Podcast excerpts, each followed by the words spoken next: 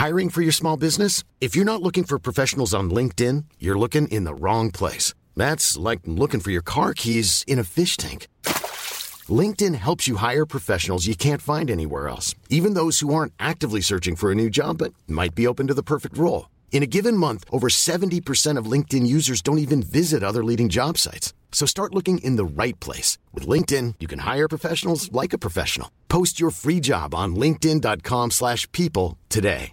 This is Paige, the co-host of Giggly Squad, and I want to tell you about a company that I've been loving, Olive and June. Olive and June gives you everything that you need for a salon quality manicure in one box. And if you break it down, it really comes out to $2 a manicure, which is absolutely insane. It's also so easy to get salon worthy nails at home with Olive and June. The difference between how your nails used to look when you did them yourself and now with the Manny system is a complete game changer. The best thing about Olive and June too is it's a quick dry, dries in about one minute, lasts for five days, and full coverage in up to one to two coats. Visit oliveandjune.com slash perfectmanny20 for 20% off your first system. That's oliveandjune.com slash perfectmanny20 for 20% off your first system. Imagine the softest sheets you've ever felt. Now imagine them getting even softer over time. That's what you'll feel with Bowl and Branch's organic cotton sheets. In a recent customer survey, 96% replied that Bowl and Branch sheets get softer with every wash. Start getting your best night's sleep in these sheets that get softer and softer for years to come. Try their sheets with a 30-night guarantee. Plus, get 15% off your first order at bowlandbranch.com. Code BUTTERY. Exclusions apply. See site for details. Vi är denna vecka sponsrade av Indie Beauty. Och Sofie, det här tycker jag är extra fint och extra roligt. Ja men Indie Beauty är ju ett skönhetsvarumärke som jag tror att väldigt många känner till, men det jag älskar mest det är att Indie Beauty liksom vill vara mer än bara produkter, vilket de ju också är. Exakt. Indie Beauty står ju för Independent Beauty, skönhet på dina villkor och för din egen skull. Och Indie Beauty tror ju stenhårt på ett alternativt skönhetsideal fritt från måsten, skam och känslor av otillräcklighet. Där är jag helt med Indie Beauty. Jag med. Det är så jag vill att skönhet ska vara. Ja men verkligen. Och vet du vad som är nytt för i år Sofie? Berätta. Från och med i år så skänker Indie Beauty 1% av sin försäljning till Suicide Zero, Tjejzonen och Djurens Rätt. Så när man handlar produkter från Indie Beauty så kan man liksom känna att man också ger tillbaka till samhället. Ja, kraften i tillsammans. Ska jag säga en sak nu då, mm. som jag, det, men det är detta jag är extra glad över. Nu har Indie Beauty tagit fram en keps och den tycker jag ändå så på sommaren, skydda sig från solen. Jättebra, jag älskar kepsen. Men det bästa, de bidrar till Suicide Zeros viktiga arbete för att minska antalet självmord och självmordsförsök. Så för varje såld keps så går hela vinsten, 100 kronor, direkt till Suicide Zero. Då kan man liksom göra nytta både för samhället och sin hud på en och samma gång. Ja, och kepsen kostar 169 men alltså hela vinsten går då som sagt till Suicide Zero. Mm. Så om man vill göra skillnad när man är där ute i solen, nu när den börjar titta fram, då ska man välja den här kepsen. Den säljs exklusivt på indiebeauty.se och på Apotea. Tillsammans kan vi skapa en ljusare framtid. Vi ses med kepsarna på! Tack Indie Beauty! Vi är sponsrade av Mindler och som ni säkert vet sedan tidigare så är vi ju ute på psykologresan tillsammans. Men hur vet man egentligen när det är dags att söka hjälp? Ibland uppstår saker i livet som kommer utmana oss och kännas tufft. Det mesta självläker vi oss igenom, för vi är menade att ta oss igenom en viss mängd påfrestningar. Men ibland behöver man professionell hjälp för att ta sig ur jobbiga perioder i livet. Men vart går då gränsen? Vad är en del av livets skavighet och när är det läge att söka hjälp? Det sägs till exempel att stress är farligt, men att också kan vara bra. Alla sover dåligt ibland, så när har man egentligen sömnproblem? Ångesten kommer väl krypande för de flesta någon gång. Så när ska man se ångesten som outhärdlig? Hur vet jag? Med oss som psykolog har vi såklart min gamla psykolog Linnea Seidbrant. Men Linnea, vad är egentligen utmattningssyndrom? Utmattningssyndrom är en konsekvens av svår och långvarig stress utan möjlighet till återhämtning. Mm. Vi är ju då skapta för att klara av stress, men vi behöver också återhämtning. Om du utsätts för för mycket stress under en lång period utan att du får till den nödvändiga återhämtningen så kommer kroppen till slut att säga ifrån. Och det är faktiskt så att alla har en gräns.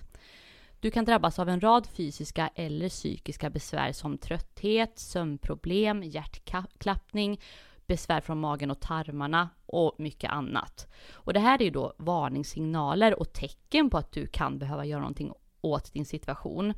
Annars så kan besvären utvecklas till att du mår så dåligt på sikt att du blir psykiskt och fysiskt utmattad. Ladda ner Mindler till din telefon och läs mer på mindler.se.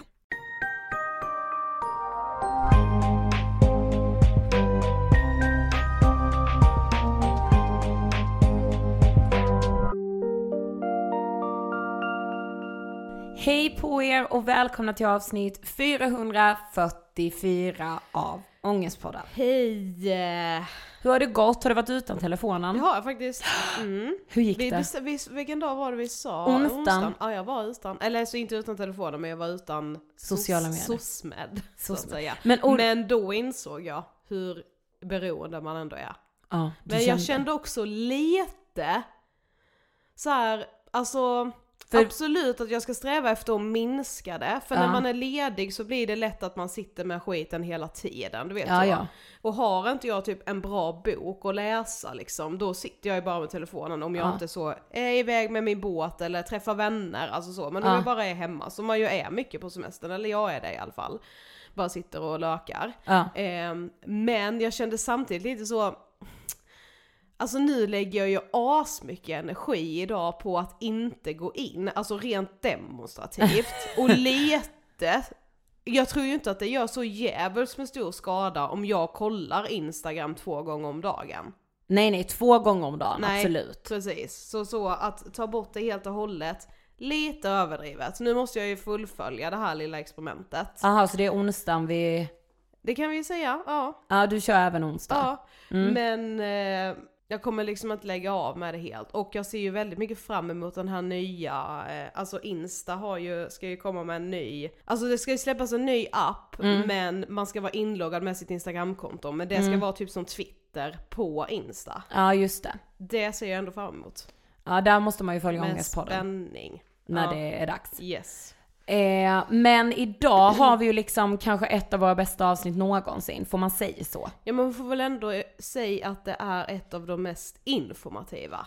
Ja, definitivt. Vi har med oss Elias Eriksson från Göteborgs universitet. Han är professor i farmakologi och som ni ser ägnar vi hela veckans avsnitt åt antidepressiva. Ja, fördomar, vad som liksom gäller kring just om man kan bli beroende av antidepressiva eller inte. Vi pratar om det väldigt moderna uttrycket kemisk obalans och om eh, den mycket populära boken Sex sub- substanser som förändrar ditt liv. Eh, också era lyssnarfrågor om just antidepressiva. Ja, vi försökte få med typ alla frågor som ni skickade på ett eller annat sätt liksom. Många var ju ganska lika så vi försökte liksom baka ihop det. Men det här är ju liksom, jag tycker alla som har, jag fattar ju att det inte funkar så, men alla som har frågor kring antidepp borde ha rätten att få prata med eh, Elias. Ja. ja, alltså. Men eh, hoppas att det här kan hjälpa till i alla fall om man känner kanske oro kring att börja med antidepp eller om man känner oro kring att sluta med sin antidepp. Eller om man känner oro över att ha ätit över lång tid. Mm. Saker och ting reds ut, för det finns mycket forskning och fakta. Mm. Och som ni vet, Och så finns det också mycket skit som sprids. som florerar där ute. Ja. Men som ni vet är forskning och fakta bland det finaste vi vet. Ja. Så vi rullar intervjun med Elias Eriksson. Varsågoda. Hej Elias och varmt välkommen till Ångestpodden. Tack så mycket, jättekul att få vara med. Det är jättekul att ha dig här också. Men du ska få börja berätta, vem är du? Jag eh, är göteborgare och jag eh, är mm, eh, började läsa medicin en gång för länge sedan och tänkte då bli psykiater. Och sen fastnade jag på en eh, teoretisk institution vid Göteborgs universitet som eh, farmakologen där som höll på med, höll på med psykofarmaka. Mm, och eftersom jag var intresserad av det eh, så eh, skrev jag en avhandling där. Där fanns ska jag säga, världens bästa mm, psykofarmakolog utan tvekan. En herre som dog för några år sedan vid hög och aktiv ålder eh, som heter Arvid Carlsson mm. som fick Nobelpris eh, år 2000 och som för övrigt var den som tog fram det första SSRI-preparatet och gjorde mycket också, tog fram behandling mot Parkinsons sjukdom och allt möjligt. Så mm. det var lätt att fastna hos, i den gruppen för den var så, det var så kul. Och sen uh, kom jag inte längre här i livet utan jag blev, jag blev fast där och jag är där än idag. Så att det är vad jag har hållit på med, forska kring psykofarmaka och då har jag mm, hållit på med rätt mycket väldigt teoretiska studier, försökt ta reda på verkningsmekanismer men också väldigt mycket kliniska studier med de här läkemedlen där vi intresserat oss för kanske framförallt eh, panikångest och depression och eh, premenstruellt syndrom, det är det vi hållit på med mest men också eh, generellt intresserade av de här medlen och hur de används och sådär. Mm. Ja. Du ska veta det att vår, våra favoritavsnitt är de när vi får intervjua forskare. Ja, det är det bästa vi vet, så jag är så glad. Men vi har en benägenhet att vara lite tråkiga vi forskarna, så jag är inte säker på att det är... Ja, Nej då, jag har höga förhoppningar. ja. Men du, alla gäster i Ångestpodden får samma fråga och du ska också få den. Eh, vad tänker du på när du hör ordet ångest? Och associati associerad mm, vad associerar du Ångestpodden förstås. Ja, såklart! bästa svaret någonsin. Elias, det var det bästa svaret vi har fått. Självklart! det gör väl alla. Ja, jag tänker det också. Men du är ju som sagt professor i farmakologi. Om man bara liksom snabbt ska förklara vad det ens är. Ja. Vad är det då? Farmakologi är ju då den del, dels finns det något som heter farmaci och det är en helt mm. annan vetenskap. Det är de som blir sen apotekare eller forskar på, på olika aspekter på läkemedel som, som ligger lite utanför. Men, men farmakologi det är den del av medicinen så att säga. Så att när man läser till att bli läkare så läser man en kurs i farmakologi ofta då.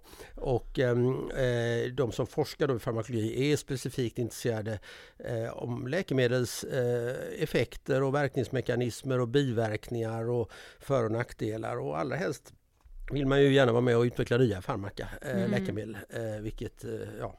Så att, så att det, det, är den nischen av, av medicinsk forskning kan man säga. Ja. Ja men och idag vill vi ju främst fokusera på det som kallas antidepressiva läkemedel.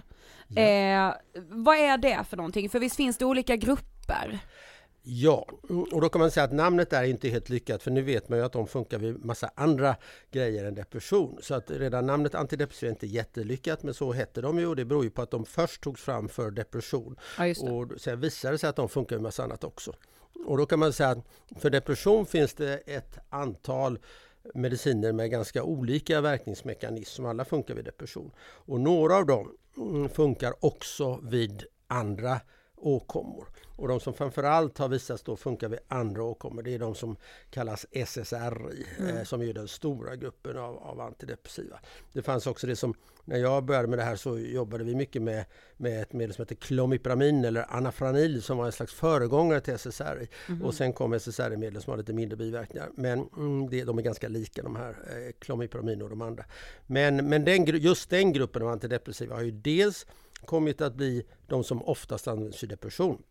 Och det är inte för att de skulle vara tydligt bättre än äldre, mer effektiva än äldre antidepressiva utan det är just för att de har mindre biverkningar. Det är därför ja. de blev en succé när de kom. Va? De mm. gamla medlen hade rätt mycket biverkningar.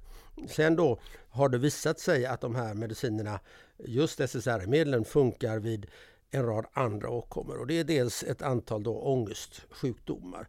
Först eh, visades för panikångest där de har en väldigt god effekt och sen visade det sig att de har ju viss effekt också vid generaliserat ångestsyndrom och, och social fobi och det som kallas tvångssyndrom som förr räknades till ångestsjukdomarna och det som eh, generaliserat ångestsyndrom och sånt där. Så att det, mm, de, de, och sen funkar de vid, vid eh, syndrom också så att de har, eh, de har en, det är de som används mest. Mm. Ja. Men av någon anledning så är just antidepressiva väldigt omdiskuterat. Det är många som liksom inte vågar testa, man är väldigt rädd för just alla de här biverkningarna som du nämner och så. V vad tror du den här bilden beror på? Ja, det är en bra fråga. Eh, det finns eh, ett, eh, eh, jag nästan säga det är något av en kampanj mot de här medicinerna i media. Och det, ja, eh, det finns personer, säkert i största välmening, de är säkert övertygade om att de har rätt, så, något annat tror jag förstås inte, men som har fått för sig att psykofarmaka i allmänhet är något dåligt och antidepressiva allra mest. Och de tycker så att säga att alla antidepressiva är är jättefarliga och helt ineffektiva och beroendeframkallande och sådär. Eh, och det är, så är det ju inte. De har ju fel. Va? De sprider en massa tycker jag då, desinformation om detta. Va? Eh, och det är olyckligt och jag förstår inte riktigt eh, varför de är så på detta spår. På, mig påminner det väldigt mycket om antivaccinrörelsen ärligt talat. För det är lite samma sak där. De som är emot vacciner är emot alla vacciner utan urskiljning. De tycker att de är ineffektiva, att de är, är jättefarliga. Och det är precis samma här. Och I båda fallen så handlar det också om någon slags konspirationsteorier att det skulle vara att läkare och forskare och läkemedelsindustrin och myndigheter skulle vara någon gigantisk konspiration för att prångla ut de här farliga läkemedlen till allmänheten. Och det där är ju också förstås alldeles knasigt. Va? när det gäller just SSRI-medlen, där man ofta hör det då att det är läkemedelsindustrin som ligger bakom allt sammans, så är det ju så att mm, de är ju sedan 20 år tillbaka helt ointressanta för läkemedelsindustrin för. De är så gamla så patentet har gått ut så de ja. inte tjäna några pengar på dem. Så läkemedelsindustrin är komplett ointresserad av medlen. Och ändå håller man, underhåller man den här myten om att det är någon slags stor konspiration. Mm. Så att eh, nej, eh, varifrån det här motståndet kommer, det, det, det, det är lite historiskt dels, att det finns mm. olika kretsar som ni får se om jag pratar för mycket här. Nej, nej. Det finns olika kretsar som har bekämpat psykofarmaka genom decennierna. Och det som de allra knasigaste där gänget är ju scientologikyrkan konstigt mm. nog. De är ju antipsykofarmaka ända sedan deras eh, grundare, science fiction-författaren Hubbard blev utskrattad av psykiaterna när han försökte introducera någon ny psykoterapimetod. Och sen dess har han ju då, eh, scientologerna bedrivit en kampanj. Va? Men om vi bortser från dem så, så eh, har det till exempel funnits ett motstånd från dem förstås som är väldigt som kanske har sin utbildning och i sin yrkesroll går helt ut på eh, psykoterapi av olika slag. Mm. Och då mm. tycker de förstås kanske med den bakgrunden att det är den rätta behandlingen snarare än läkemedel. Eh, så därifrån framförallt då kanske Eh, kanske inte så mycket från de som håller på med KBT men de som håller på med eh, sån här psykodynamisk psykoterapi, sån där som bygger på Freuds tankar. De, de har eh, ofta haft en viss aversion mot farmaka. Och sen så eh, på senare år har den kommit en ny grupp som jag tycker är lite svår att identifiera som, som jag tror rätt mycket är att de är anti läkemedelsindustrin. Mm. Och det kan man ju vara av olika skäl för den kan ju bete sig lite uh, fult ibland. Men just i det här fallet är det som sagt konstigt eftersom de här medlen inte är alls intressanta för läkemedelsindustrin. Mm. Så att det kommer från lite olika håll. De är inte många men de får ju skillnaden där med mot antivaxrörelsen är att de tas ju inte på allvar av, av massmedia, men det gör ju den här. Va? Så att Exakt. Det, de tidningarna eh, publicerar okritiskt intervjuer med de här som, som är väldigt negativa till de här läkemedlen mm, på ett sätt som man aldrig skulle göra med antivaxrörelsen. Va?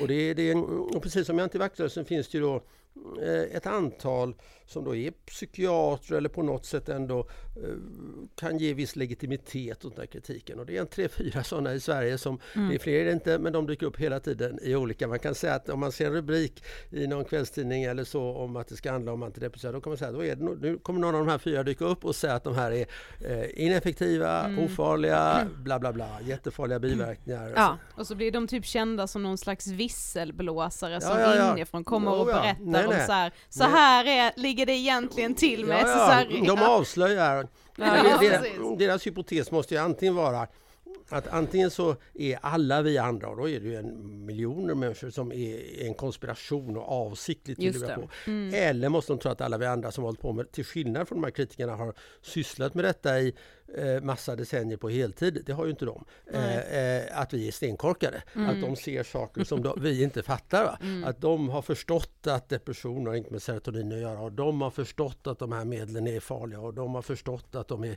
beroendeframkallande. Och, liksom, och som, som då Myn, inte myndigheterna i något enda land i världen har fattat och inte doktorerna och inte läroböckerna och inte forskarna. Mm. nej, nej. Ja men jag skulle också säga att jag upplever senaste åren, alltså någon slags, alltså speciellt för oss kvinnor, någon slags renlevnadsrörelse där det här då ska uteslutas fullständigt och man ska istället då hitta någon harmoni inifrån och mm. Absolut finns Det det är lite grejer. fult att äta antidepp. Ja, liksom. absolut kan vara sådana grejer. Och det, det var ju en väldigt ne- negativ sak med de här medlen var ju att när de kom, nu var det länge sedan, men på 90-talet att de började kallas lyckopiller. Ja. Mm, det jättedumt, mm. stenkorkat och det fick ju folk på något sätt att tro att de här är till för att man ska bli lycklig eller för att ah, vi alla skulle bli lite gladare och så funkar det är inte alls tanken. Utan det här är ju om man har en sjukdom eh, eller, en, eller det som kvalificerar för en diagnos. Va? Antingen av de här eh, allvarliga ångesttillstånden eller depression till exempel. Och då, då är de här motiverade och inte annars. Och sen då eh, framställs det fortfarande som att detta, det här är någon slags, någon slags genväg till någon lycka och det anses då inte bra. Och det, det kan jag hålla med om att jag tycker inte att de här ska användas för det syftet. Och de har inte heller den effekten. Man blir inte lycklig av dem. Nej. Det var en, det var en, om jag får lägga ut texten lite Ja. grann nu, det är så trevligt att prata med. En, det var en, mm, numera tyvärr ganska bortglömd tror jag, yngre generationen, det fanns en, en em, en poet och dramatiker eh, som heter Lars Rochelle som satt, satt i Svenska Akademin och som var väldigt känd på sin tid och en väldigt rolig man på många sätt och duktig, du, väldigt bra författare. Och mm, han skrev på den här tiden då, det här var väl 90-talet då, då, då eh, var ju kultursynen i tidningarna, de var liksom av tradition. Antipsykofarmaka och Ja, det är de ju fortfarande i någon mån, då var de väldigt negativa. Men han skrev en artikel att det här skriver jag för att eh, tala om, jag hör till dem som har använt de här tabletterna i perioder i mitt liv och de har, jag vill bara skriva det här för att tala om att de här är inga lyckopiller. Och om, om när man ligger där som en svettig kåldolme på soffan och väntar på att effekten ska sätta i, om då, det här var i Dagens Nyheter, om då någon skulle komma och säga, kalla det här, de här medicinerna för lyckopiller skulle man, om man orkade, ge honom ett slag på käften. Eh, han, mm, och detta skriver jag bara för att eh, tala om en gång för alla att alla de okunniga journalister som kallar det här lyckopiller, de borde skärpa sig. Ja. Väldigt bra artikel. Det går fortfarande att hitta den på nätet. Eh, Men- och, och det finns andra ja. också. Hon, eh, eh, Ann Heberlein har skrivit något liknande och flera Precis. andra också, även Mm. i mer modern tid. Eh, Ja, men för många skriver ju till oss med sina funderingar och sådär och då är det liksom en formulering som ofta återkommer och som jag också läser liksom medialt väldigt ofta när det kommer just till antidepressiva, att man säger att man inte vill mixtra med hjärnan. ja. Vad tänker du om det? Mm, Gör man det? Varför inte? ja. Varför inte? Om man mår dåligt när man Ja. inte mixtrar hjärnan och om man mår bra om man mixtrar. Men alla läkemedel um, mixtrar ju med kroppen på något sätt och det är klart att de här gör också. Mm, och det är helt enkelt så att man får känna efter om det är mixtrandet, eh, om man mår dåligt av det eller om man mår bättre av det. Mm, Problemet med, med de här människorna som säger så, det är att de, de Ja, inte de som, jag förstår de som själva har de här tillstånden och är oroade av det Ja. som sägs. De har jag ju full respekt för och förståelse för. Det skulle jag också vara om jag inte kände till någonting men bara hade läst massmedia. Men, mm, men de som kritiserar, eh, problemet med dem är att de så kraftigt underskattar problemen. Det som man, skälet till att man använder de här medicinerna, det är att personen kan må urdåligt och må dåligt i många år och kanske ha självmordstankar och sådär. På kritikerna låter det som att ja, ja, det där kan man lösa med lite motion eller någon, lite samtalsbehandling och därför är läkemedel en slags lyx och den ska man inte ägna sig åt för då mixtrar man. Men om man istället eh, vet vilken plåga sådana här tillstånd är så måste man ju se till nyttan här. Va? Och det, det är klart det är en slags mixtrande med hjärnan men alla som dricker alkohol till exempel mixtrar ju mycket mer med hjärnan. Alkohol ingriper ju massa olika signalämnessystem och det tror jag många av de här kritikerna undersökt ett glas vin ibland och då mixtrar de med hjärnan eller den som röker cigaretter eller den som till och med dricker kaffe som jag gör här. Snusar. Eh, Snusar, oh, Ja, ja, det är ett mm. mixtrande av värsta sort. Så att, eh, men det, och dessutom finns det ju neurologiska sjukdomar där man kan ha krampanfall, epilepsi eller Parkinson och allt möjligt. Där använder man också läkemedel som mixtrar med hjärnan och där finns det inte en massa kritiker som Nej, säger att de ska nej. sluta ta sina piller utan det är just psykiatri och det är just för att de, eh, inte, att de underskattar hur, vilken plåga de här sjukdomarna kan innebära. Ja, Det och det- att man kan lösa allt med lite Allt motion kan- ja, typ. ja, ja. Att det är omgivningsfaktorer och så. Men Mm. det, grejen med de här tillstånden är just att de inte är förklarliga i relation till ångest och omgivningsfaktorer. Att det Mm. är just eh, att man har en överdriven oro så, jämfört med hur man borde. Så, Mm. så att nej, det där de är på fel spår. Men vad är det då i själva medicinen som, alltså om man bara ska förklara vad som händer i hjärnan när man tar medicin, vad är det som gör att det funkar? Ja, det vet man ju inte och det vet man inte heller särskilt in, mer ingående för de här medicinerna man tar mot neurologiska sjukdomar. Hjärnan är ju så enormt mycket mer komplicerad än alla andra organ i kroppen så att man kan inte begära att vi ska veta det. Vi vet ju inte ens de detaljerade mekanismerna vid eh, ja, sånt som diabetes till exempel. Där vet man att det är en insulinbrist men man vet inte varför, vad det är för fel på de här cellerna som gör eh, insulin och då är det ändå bara en celltyp. Hjärnan har ju miljarder nerv, neuron som är kopplade. Så att det där, eh, man vet inte, för det första vet man inte vad det är som avviker vid de här sjukdomarna och tillstånden. Um, och för det andra vet man då inte i detalj hur läkemedlen funkar. Men om man tar de här till exempel antidepressiva så är det ingen tvekan om att de verkar via, genom att påverka signalerna serotonin. Mm. Och det är, även om många eh, hånfullt avfärdar den här hypotesen, det är fortfarande mycket som talar för att serotonin är inblandat i reglering av ångest och nedstämdhet och så. Eh, sen eh, kan man ha olika åsikter om lite grann hur de påverkar och den traditionella bilden från 60-talet, det var jättelänge sedan, eh, det är att man helt enkelt skulle ha en serotoninbrist mm. i hjärnan. Och så enkelt är det nog inte, eller är det säkert inte. För det första är säkert andra signalämnen också involverade. Men, eh, men ja, vi tror väl nu med i vår grupp och många andra att det kanske snarare är tvärtom. Att serotonin kan vara en ångestframkallande signalsubstans i åtminstone vissa delar av hjärnan. Och vad de här läkemedlen kanske gör är att de dämpar detta ångestframkallande inflytande av serotonin. Eller så kan man också har för mycket då istället för ja, man har för mycket snarare för lite. Ah. Och att de här medlen dämpar detta, eh, nedreglerar den här aktiviteten. Och det kan också vara så, det är mycket som talar för det, att serotonin eh, både i vissa delar av hjärnan kan vara ångestframkallande eh, och vissa ångestdämpande och att man på något sätt modifierar balansen mellan de här eh, inflytandena och sådär. Mm. Så att det, där, det är jättemycket man inte vet och mm. eh, det, det är inget konstigt med det, att man inte vet direkt hur det funkar. Det kommer att dröja många, många decennier eller sekler kanske innan vi förstår hur hjärnan fungerar i detalj. Va? Det är så jättebesvärligt. Men däremot är det fantastiskt tycker jag att man vet så pass mycket man ändå vet. Mm. Och det beror på att man har haft väldigt tur i forskningen. Så man har snubblat över till exempel mm, att vissa läkemedel var antidepressiva. Ja. Det var ju en rent slumpfynd från början. Man råkade märka det. Va? Och tack vare sådana mm, eh, upptäckter, slumpartade upptäckter Eh, det kallas serendipity och det, det kommer av en, en persisk eh, saga om de tre prinsarna Serendip eh, från Ceylon eller från Sri Lanka som kallades Serendip. Och de tre prinsarna tydligen snubblade över märkla, märkvärdiga upptäckter vart de gick. De här. Och, och eh, på samma sätt har det varit i psykofarmakologins historia. Att det har börjat med att man av en slump sett att ett visst medel är bra mot depression. Och sen har sådana här eh, människor som Arvid Carlsson och andra då liksom förstått ungefär att ja, de här går in och påverkar serotonin. Och sen har man då kunnat jobba vidare och fått detta bekräftat på olika sätt. Och så så att det, det är svårt att gå till. Mm. Men det finns ju mycket att läsa om biverkningar och det läser man ju speciellt liksom medialt och sådär. Men alltså vad finns det för biverkningar kopplade till antidepressiva eh, som, som man känner till och hur allvarliga är de? Ja, då kan man säga så här de gamla antidepressiva som dominerade på, på eh, 60, 70, 80-talet de hade rätt mycket biverkningar. Man kunde bli väldigt muntorr och man kunde mm. få hjärtklappning och tog man dem, vilket var extra olyckligt, i höga doser så kunde man eh, dö av dem om man tog dem i avsiktliga överdoser. Och det kan ju hända att man gör om man är deprimerad, att man ja. faktiskt använder dem som ett självmordsvapen. Och då kunde de ge hjärtarytmi som var då livsfarlig. Så det var en stor nackdel med dem. På den tiden ville inte gärna allmänläkarna behandla depression för de tyckte det här var lite läskiga medel. Då.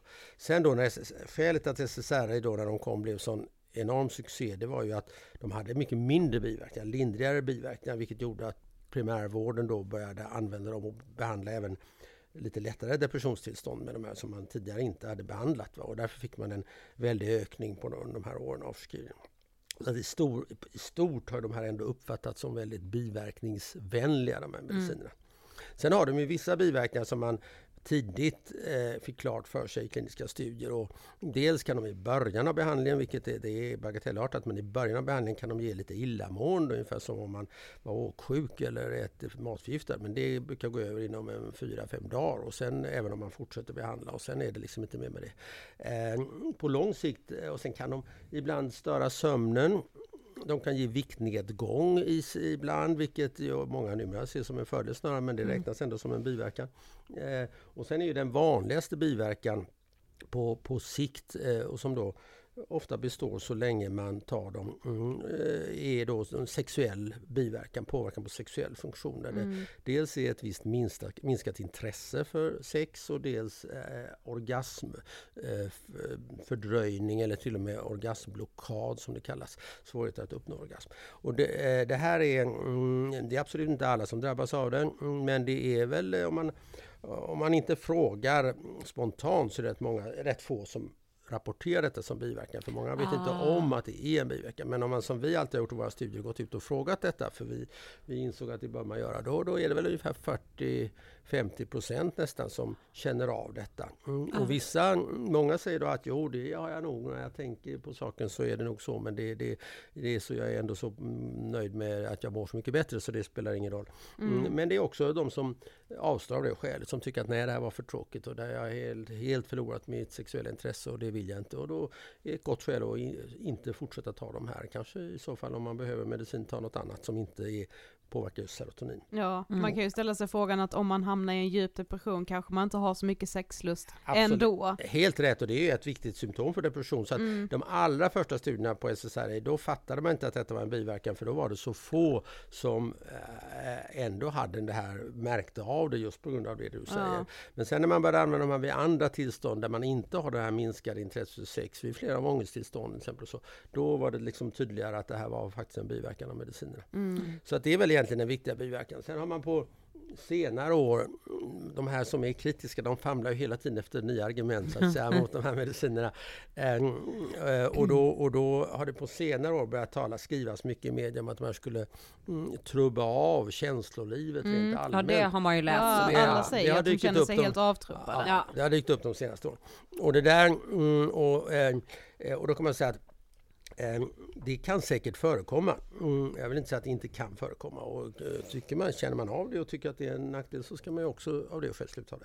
Men om man tittar på vissa sådana här, när man, när man gör studier vid depression och andra tillstånd så har man olika skattningsskalor ja. där patienten mm. får tala om hur de mår i olika skalor. Då finns det ju en sån som heter Madras eh, eller MADRS, mm. Montgomery Åsbergs depressionsskala. Det är det. Marie Åsberg här i mm. Sverige som var med och tog fram den och en, engelskt, en rolig engelsman som heter Stuart Montgomery, en psykiater som hävdar själv att han var för övrigt medskyldig till att Beatles splittrades för det var han som introducerade John Lennon för Yoko Ono.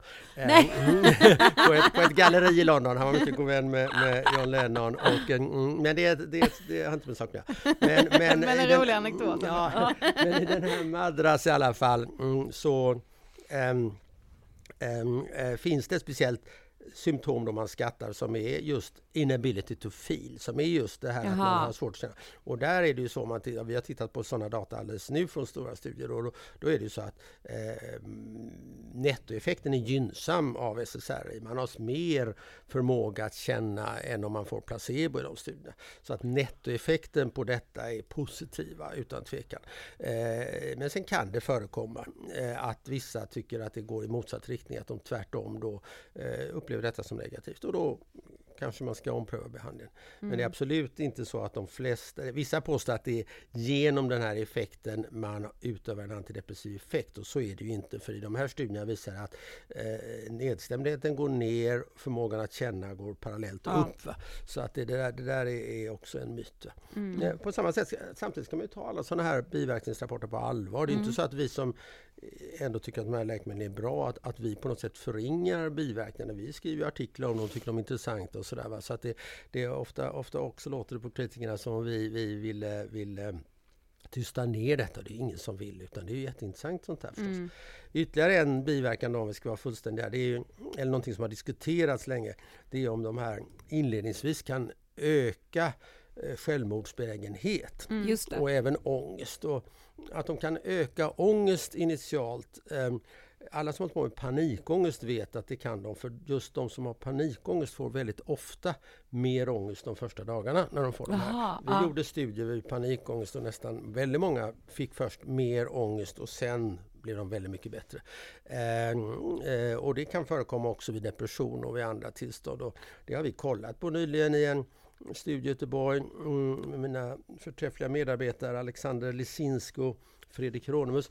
Och då, då såg vi att det var ungefär, kanske det var ovanligare än vad vi hade trott vid depression. Det var ungefär 10% på SSRI och 5% på placebo som upplevde ökad ångest i början av behandlingen. Men det kan absolut förekomma. Mm, eh, sen då eh, det här med självmord. Mm, där eh, finns det då vissa studier som man absolut ska ta på allvar, framförallt barnstudier där ibland då självmordsskattning har, eller självmordstankar har ökat. Och det där, det, just när det gäller barn så, så tycker jag det är svårt att ännu ge något tydligt besked om hur det förhåller sig. Vi håller på att titta på det också nu. Vi, samlar in data från i stort sett alla studier som har gjorts och så kollar vi på det här och så. Men så att jag, där kan jag ännu inte ge något, ha någon säker åsikt. När det, gäller, när det gäller vuxna så är det ingen som helst tvekan om att nettoeffekten även här är gynnsam. Ja. Att redan efter en vecka så är det mindre självmordstankar på de som får SSRI än placebo. Och, man, eh, och det gäller genomgående studier. Det är en snabbt insättande, relativt snabbt insättande eh, gynnsam effekt. Och likaså om man tittar i befolkningsstudier så finner man ju då att folk som börjar ta antidepressiva, de har ofta haft större risk för självmord kort innan och sådär och inte alls efter att man satt in behandling. Och så så att mm, eh, även där är det ingen tvekan om att nettoeffekten är gynnsam. Eh, kan det finnas enstaka fall som reagerar paradoxalt? Absolut, det kan det säkert mm. göra och det vet vi för lite om och därför ska ju, tycker jag, sån här behandling alltid genomföras med stor omsorg. Det ska inte vara så att en, man i primärvården nonchalant skriver ut ett recept och säger kom tillbaka om ett halvår. Utan man ska följa upp detta noggrant. Det finns de som kan reagera paradoxalt och, och så. Och då ska man vara varsam med detta. Så, så att återigen Eh, man ska inte avfärda risken men den överdrivs oerhört kraftigt i, i propagandan. Ja men för på tal om det med att bara så få det utskrivet, alltså man, man hör ju ändå väldigt många som har upplevt just det att de går till primärvården och får antidepressiva mm. utskrivet och sen så är det typ inte ens någon eh, liksom återkoppling mm. eller så är det typ ett halvår fram. Mm. Och det sägs ju att idag är det en miljon svenskar mm. som äter mm. antidepressiva. Mm. Finns det en risk att man liksom att vissa kanske äter det i onödan? Eller liksom hur ser du på att det är så många som får det idag? Um, ja, eh, det är absolut en risk. Det tror jag. Och jag håller helt med om det här att, de, uh, att det är olyckligt att de uh, ja, uh, ibland, att det, det, finns säkert många i primärvården som sköter sån här behandling väldigt omsorgsfullt, många mm. allmänläkare. Men det förekommer säkert precis det du säger att de här lite slentrianmässigt skrivs ut och man följer inte upp ordentligt. Så. Mm. Mm, om man generellt sett det är för många eller för få, det är jävligt svårt att säga för det är ju um, man kan säga så här att Eh, det är väl ungefär 7-8 procent av befolkningen som äter de här.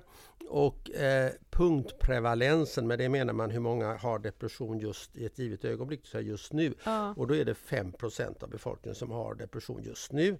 Alla de vill inte ha psykofarmaka. Vissa kanske just har blivit uppskrämda av media och vill inte ha det, vill ha KBT eller något annat istället. Men det är ändå nog en rätt försvarlig andel av de här som där det här är lämplig behandling.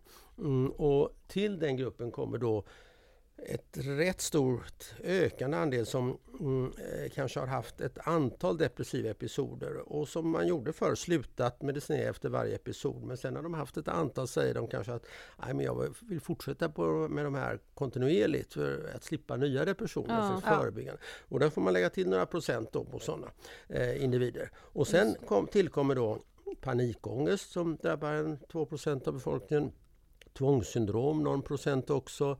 Eh, PMS där det är en hel del kvinnor som tar detta mm. Eh, med väldigt god effekt. Eh, eh, generaliserat ångestsyndrom, OCD och så vidare. Eh, lägger man ihop allt detta så är det ju mer än 7-8 av befolkningen. Eh, det blir inte, man ska inte riktigt addera varje procenttal för det finns också samsjuklighet, Sam, ja, många precis. har samma mm, grej. Mm. Men det blir i alla fall långt över. Mm. Så att um, det är svårt att säga. Um, de flesta som får den frågan, eh, psykiater eller sådana som jag och så, de brukar alltid säga att ja, det är nog både en överförskrivning och en underförskrivning. Å mm. ena sidan är det kanske finns de som får det här och som inte har någon glädje av det. Inom åldringsvården till exempel är det ju ofta väldigt höga förskrivningssiffror. Ja. Eh, känns, låter för högt tycker jag ibland.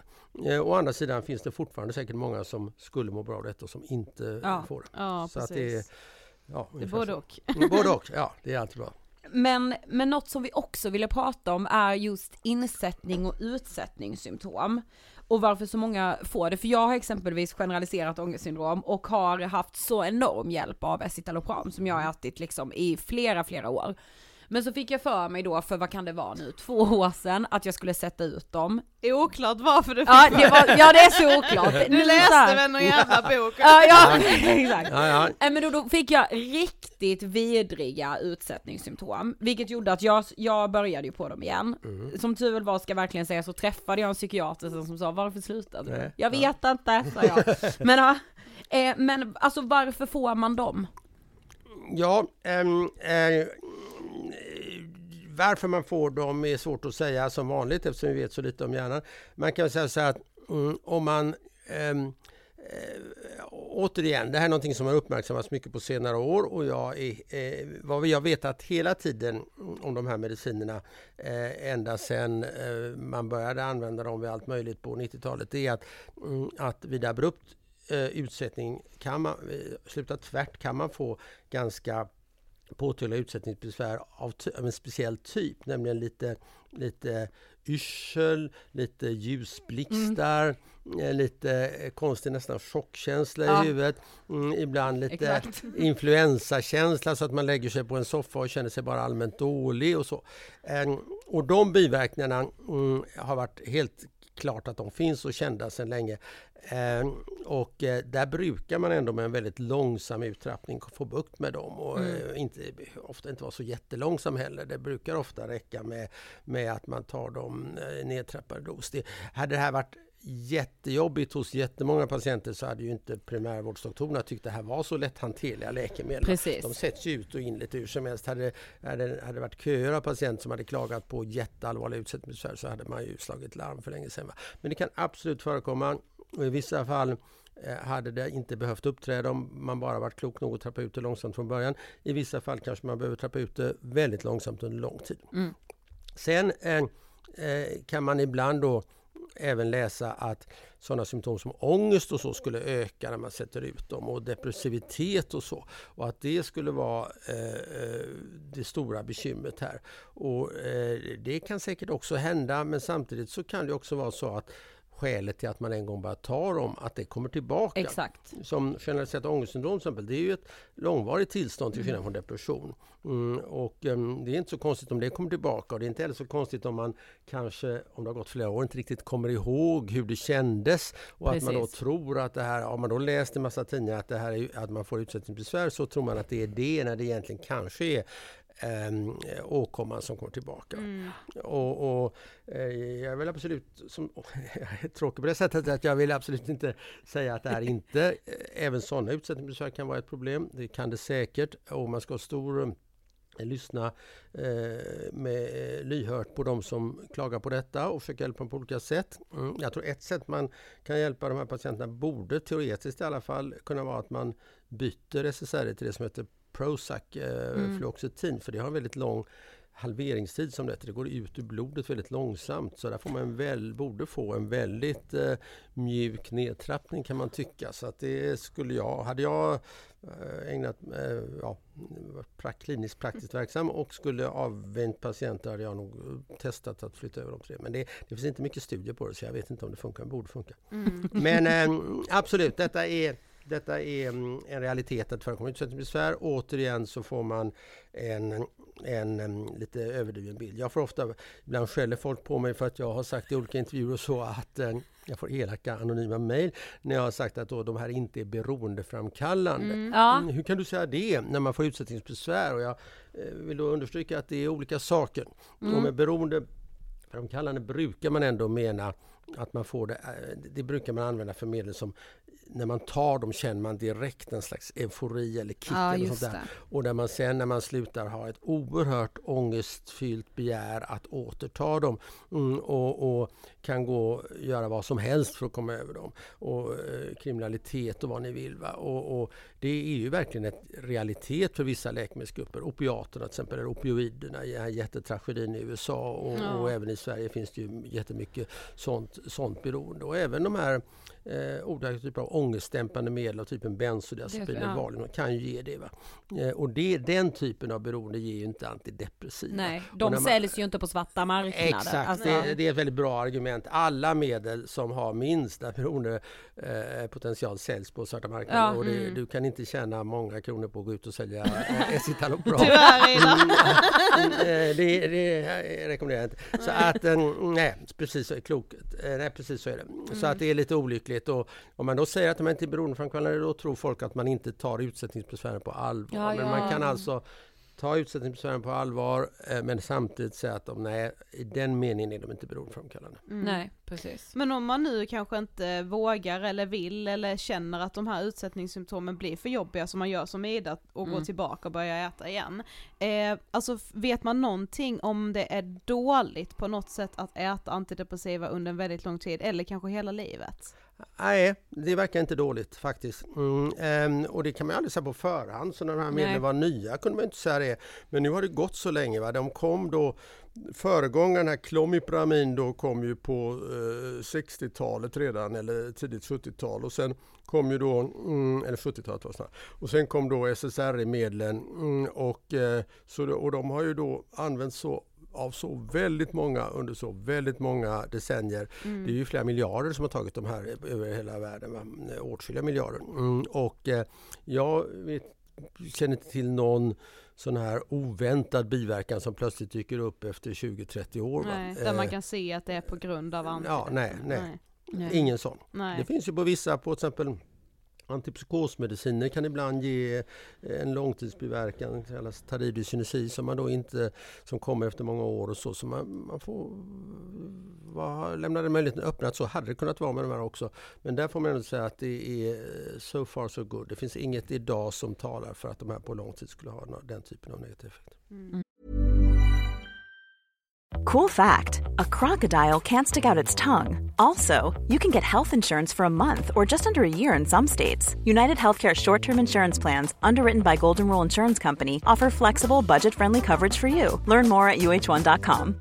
Imagine the softest sheets you've ever felt. Now imagine them getting even softer over time. That's what you'll feel with Bowl and Branch's organic cotton sheets. In a recent customer survey, 96% replied that Bowl and Branch sheets get softer with every wash. Start getting your best night's sleep in these sheets that get softer and softer for years to come. Try their sheets with a 30-night guarantee. Plus, get 15% off your first order at bowlandbranch.com. Code BUTTERY. Exclusions apply. See site for details. A lot can happen in the next three years. Like a chatbot may be your new best friend. But what won't change? Needing health insurance. United Healthcare Tri Term Medical Plans are available for these changing times. Underwritten by Golden Rule Insurance Company, they offer budget friendly, flexible coverage for people who are in between jobs or missed open enrollment. The plans last nearly three years in some states, with access to a nationwide network of doctors and hospitals. So, for whatever tomorrow brings, United Healthcare Tri Term Medical Plans may be for you. Learn more at uh1.com.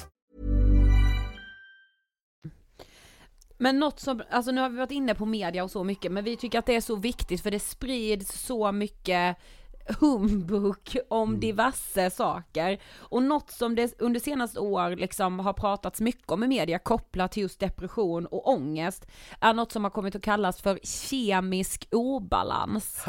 och, och författare älskar, alltså vissa författare älskar att slänga sig med detta och ledarsidor och allt möjligt.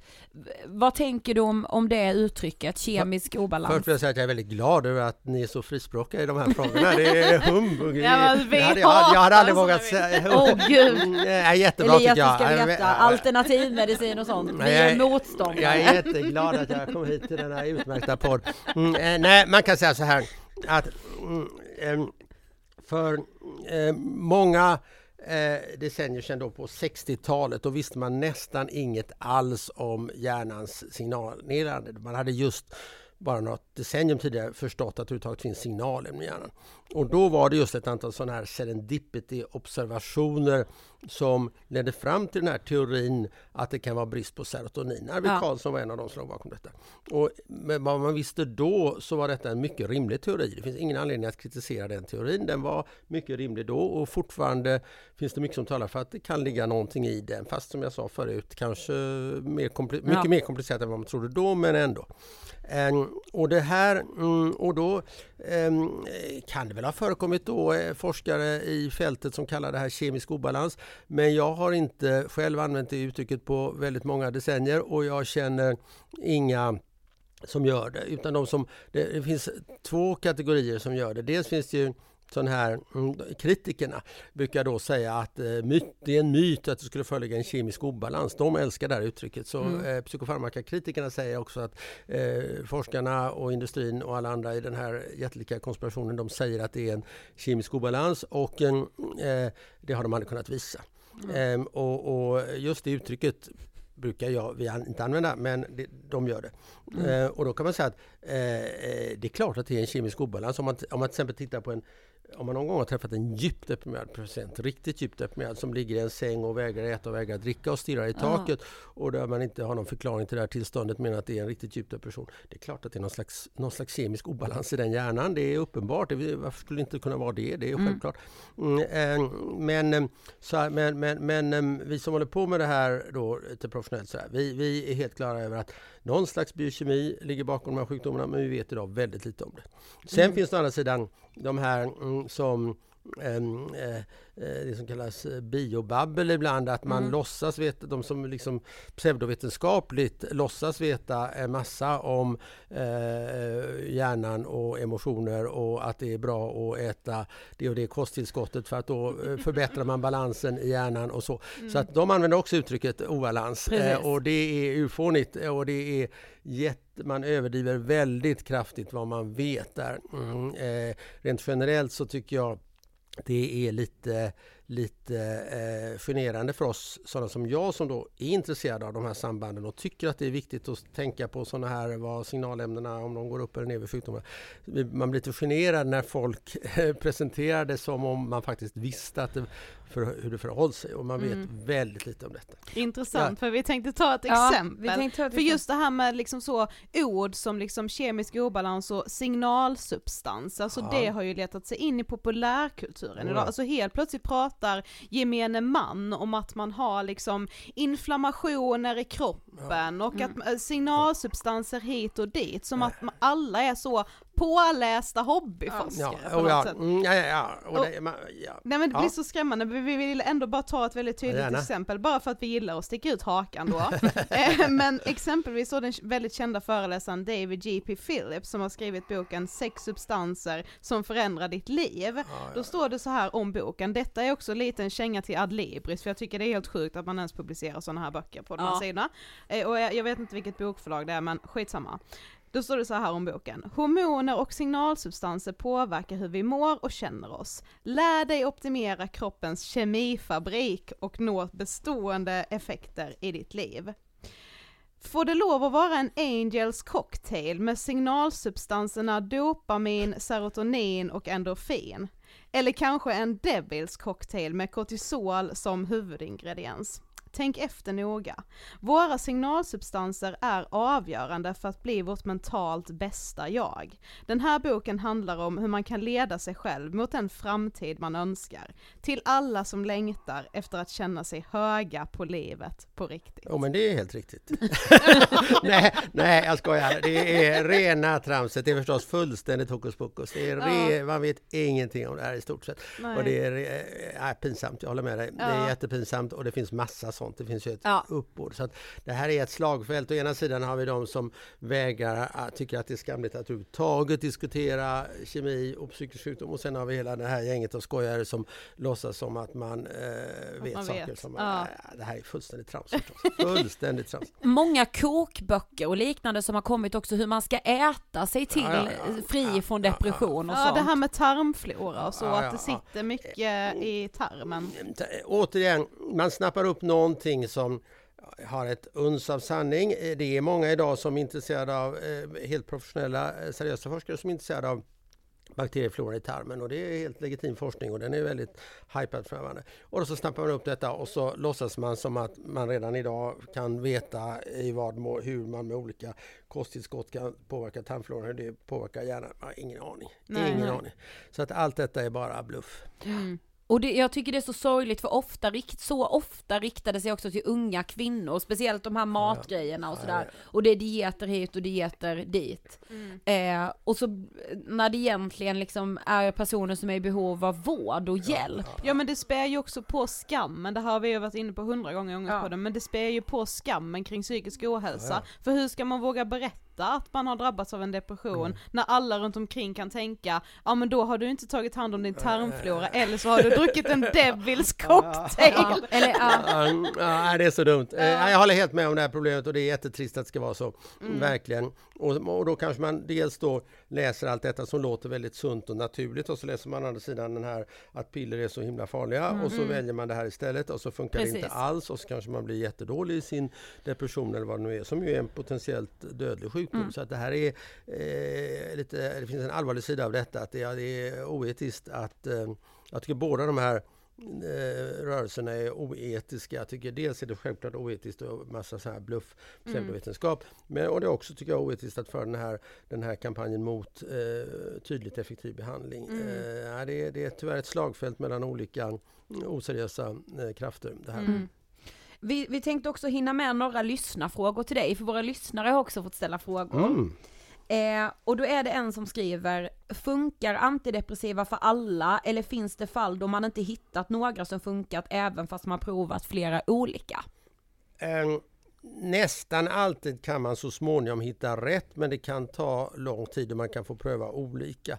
Och eh, när det gäller SSRI så är det väl kanske en tredjedel som inte svarar. Då. Man brukar nästan alltid börja med dem nu, men en tredjedel som kanske inte svarar. Och då finns det, det finns ingen självklar, det som brukar kallas algoritm, det vill säga ingen självklar väg man går. Att funkar inte det så ska man prova det och prova, inte, sen Ja, prova nej, det. Det finns inte det riktigt. Utan olika doktorer använder olika strategier. Ibland lägger man till ett medel och ibland byter man medel och sådär. Eh, och så småningom brukar man hitta rätt. Va? Jag har hört till de som tror att vissa av de allra äldsta antidepressiva medlen, de som hade rätt mycket biverkningar, också faktiskt är de mest effektiva. Så jag tror att om man i riktigt svåra fall tillgriper dem så skulle det, det gör, det gör man rätt sällan numera. De har ju till exempel inte marknadsförts på hur länge som helst och det, unga doktorer kommer knappt ihåg dem därför. Va? Tyvärr är det mycket kommersiella aspekter som styr detta och det är väldigt olyckligt. Men så är det ju när ett medel fortfarande har patent och är läkemedelsindustrin framme och informerar och sen glömmer alla bort. Eh, Men, men, men för att fullfölja, sen, sen finns ju då mm, den här um, eh, oöverträffade metoden vid djup depression, inte vid ångest då, men vid djup depression, nämligen elektrokonvulsiv behandling som är ett fantastiskt effektiv behandling Ja. och bra behandling. Mm, och sen finns det nu intressanta ny, nya grejer som man ännu inte riktigt kanske har funnit sin plats med det här med Eh, ketamin har ni säkert hört talas Ja. om, eller esketamin, när man sprayar in någonting som den gamla partydrogen ketamin, eh, som i vissa fall då det annat inte funkat eh, hjälper. Och sen finns det ju Idag är det många som är intresserade av de här magiska svamparna Ja, med psilocybin och sånt Mm. där. Så det händer ju saker. Va? eh, det går inte idag att säga att något av de här är eh, det självklara valet om man skulle inte ha svarat på annat. Men eh, svaret på lyssnarfrågan är att de flesta brukar så småningom kunna hitta fram till en effektiv behandling. Eh, depression, det är väldigt viktigt, är en behandlingsbar sjukdom. Ja. Det är väldigt viktigt att säga. Mm, depression, många andra psykiatriska åkommor, där kan vi bara åstadkomma partiell lindring och ibland inget alls. Men depression, där ska målet vara att patienten ska bli frisk. Ja. Och det, är, det finns anledning till den optimismen för det, det, till slut brukar man Det nå det målet. va. liksom. Så det, och det, det, man ska inte nöja sig med mindre. Det är Nej. inte meningen att man ska bli lite mindre deprimerad, meningen att man ska bli som man var innan depressionen började. Så att Ja, precis. Gud vad tryggt. Ja, du var inne lite på detta men en annan undrar, är det farligt för barn att ta antidepressiva eller har ålder någon slags påverkan? Svår fråga. Jag Mm. var inne lite på det förut. Vi vet för lite där. De studier som är gjorda pekar lite olika riktning och man skulle gärna vilja eh, göra en samlad bedömning. Faktum är då att eh, återigen de här två medarbetarna jag nämnde, Fredrik och Alexander hos oss, ska göra en sån ansats och vi ska hoppas Ah. kunna ge ett svar på den frågan om något halvår eller år eller sådär. Får du komma En- tillbaka. Då kommer jag gärna tillbaka till denna toppenpodd. Mm, jag räkna minuterna att jag ska få komma tillbaka. Men, men om jag ska svara på frågan så kan man säga så här att eh, ett, eh, för det första är det inte alltid så lätt att ställa diagnosen depression hos barn. Det yttrar sig lite annorlunda hos barn och även erfarna barnpsykiatrer har lite olika åsikt om vad som egentligen ska kallas depression och inte kallas depression hos barn. Det är en svårighet i detta. Och sen då kan man säga att eh, studierna pekar i olika riktningar. Det finns som sagt detta lilla observandum som vi nämnde förut att vissa studier talar då för att eh, SSRI skulle kunna eh, väldigt liten effekt i och för sig, men kanske något öka eh, självmordstankar hos barn, vilket gör att man har blivit lite försiktig.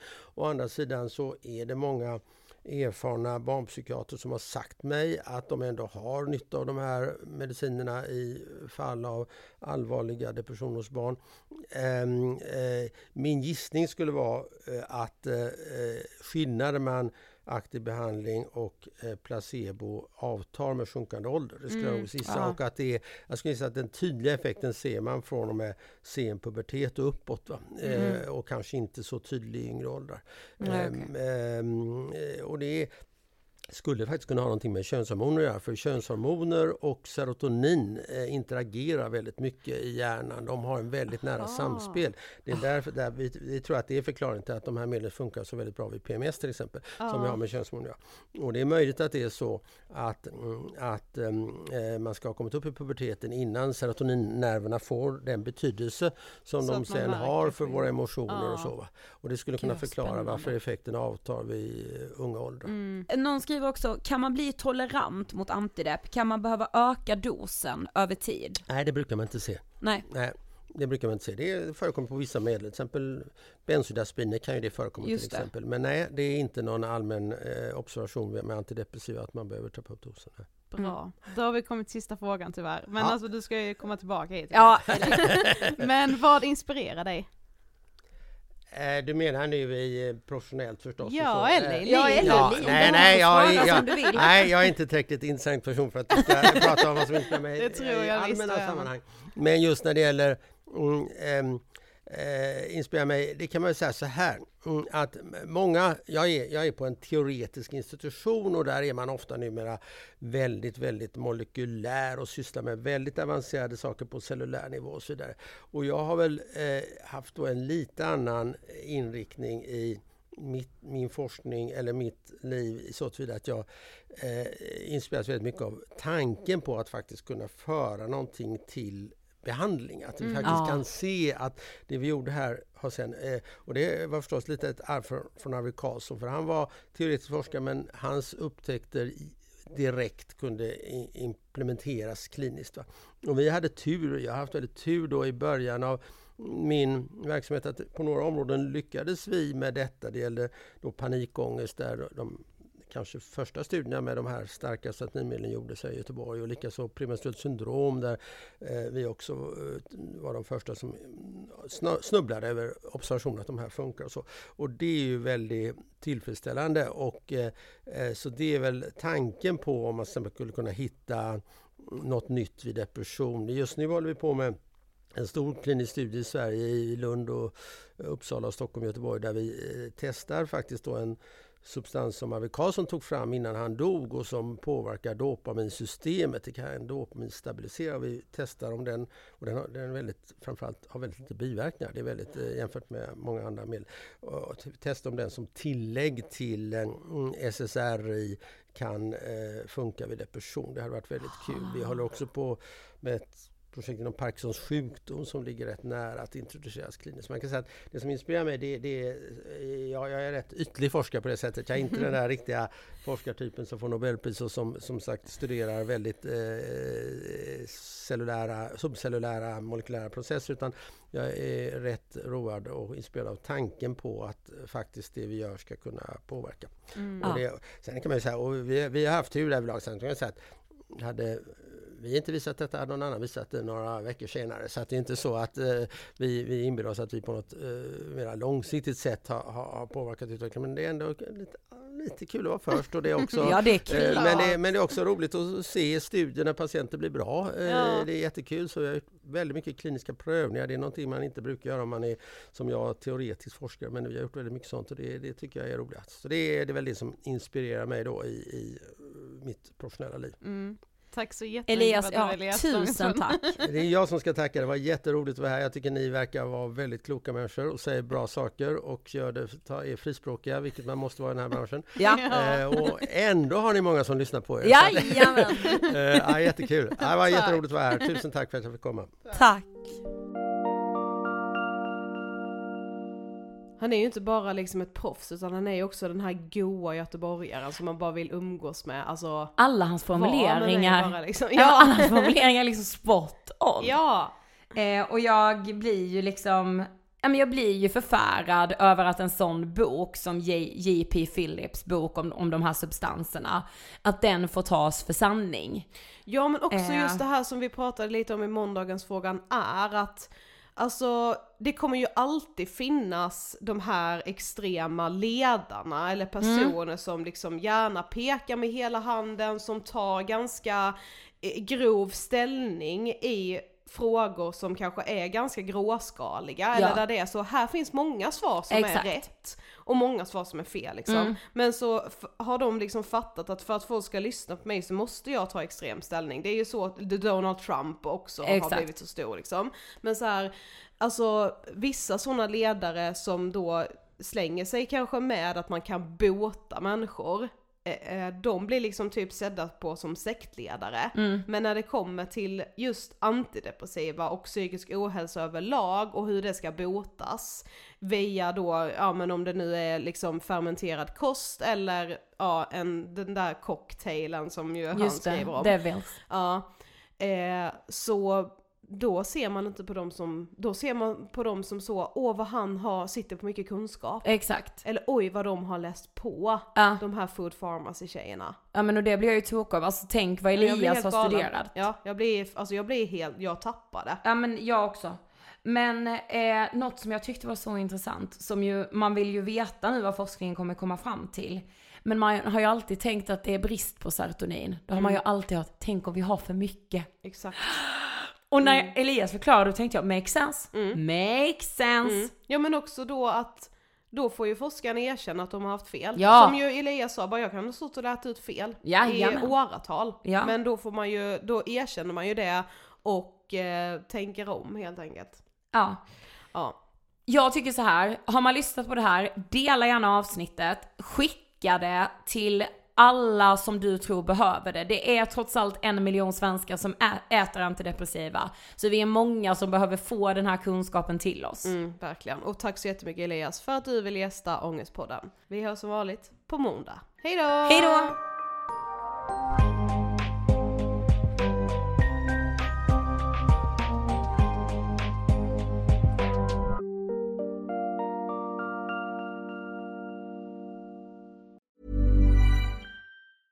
Mom deserves the best, and there's no better place to shop for Mother's Day than Whole Foods Market. They're your destination for unbeatable savings, from premium gifts to show-stopping flowers and irresistible desserts. Start by saving 33% with Prime on all body care and candles. Then get a 15-stem bunch of tulips for just $9.99 each with Prime. Round out Mom's menu with festive rosé, irresistible berry chantilly cake, and more special treats. Come celebrate Mother's Day at Whole Foods Market.